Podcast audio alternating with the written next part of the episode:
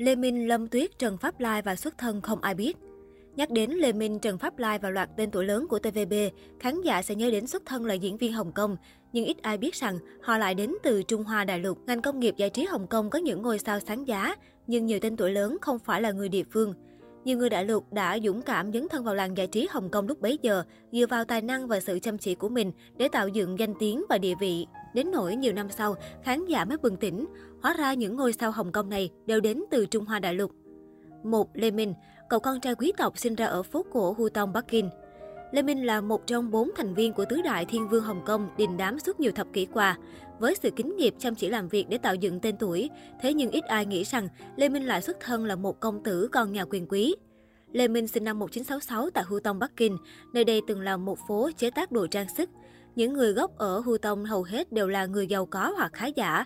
Tuy nhiên, những ngày đầu tiên đến Hồng Kông, vì rào cản ngôn ngữ và văn hóa, Lê Minh luôn bị đàn anh bắt nạt khi đi học. Ba của Lê Minh sinh ra ở Mai Châu, Quảng Đông nhưng lại sống tại Hu Tông với tư cách là một Hoa Kiều ở Indonesia. Trong những năm 1970 và 1980, có một làn sóng thanh niên yêu nước trở về phục vụ quê hương. Ba của Lê Minh trở về Bắc Kinh để theo học tại Đại học Bắc Kinh.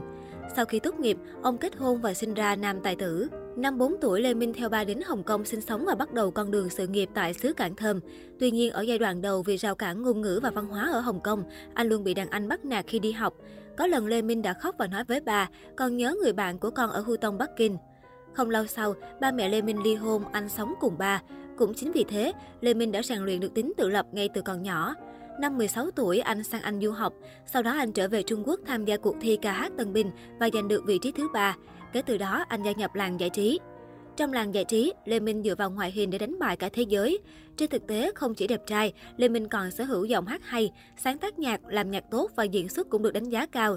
Lê Minh hiện đã kết hôn và có một cô con gái nhỏ, gia đình nhỏ ba người hạnh phúc. 2. Lâm Tuyết Lâm Tuyết sinh năm 1964 tại Thiên Tân trong một gia đình giàu có. Cả gia đình anh sống trong căn nhà rộng đến nỗi có thể đi xe đạp trong phòng khách. Năm 14 tuổi, Lâm Tuyết đã theo gia đình chuyển đến Hồng Kông để kế thừa tài sản của ông nội. Tuy nhiên, vì lối tiêu xài phung phí nên số tiền thừa kế nhanh chóng hết. Cả gia đình phải sống trong một căn nhà ổ chuột rộng chưa đầy 10 mét vuông. Thậm chí, bản thân Lâm Tuyết khi ấy không được đi học, phải làm những công việc lặt vặt khắp nơi để kiếm tiền phụ giúp gia đình mưu sinh. Trong giai đoạn đầu ở Hồng Kông, vì không thể nói tiếng Quảng Đông, Lâm Tuyết đã bị chế giễu.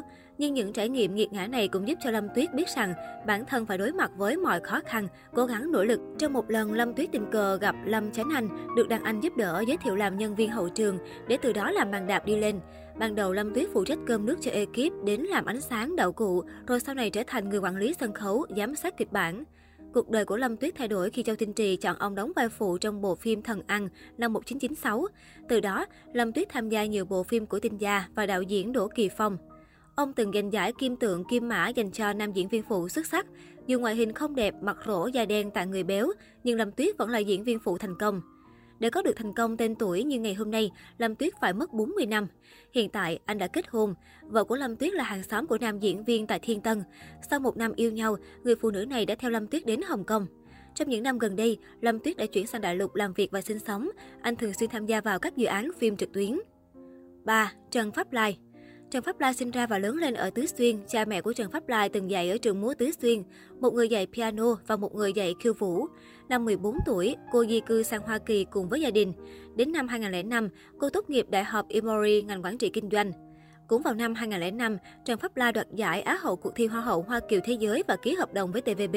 Khi mới đến TVB, Trần Pháp La chỉ nói được tiếng Anh và tiếng quan thoại, không nói được tiếng Quảng Đông.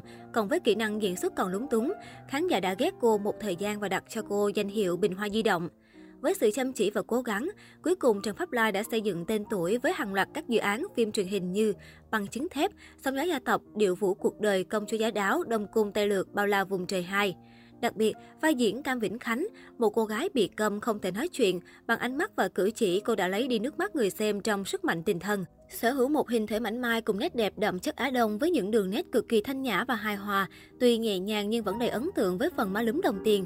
Nhan sắc của nữ diễn viên được giới truyền thông ca ngợi là một trong ngũ đại hoa đáng của TVB, bên cạnh Dương Di, Chung Gia Hân, Từ Tử Sang và Hồ Hạnh Nhi.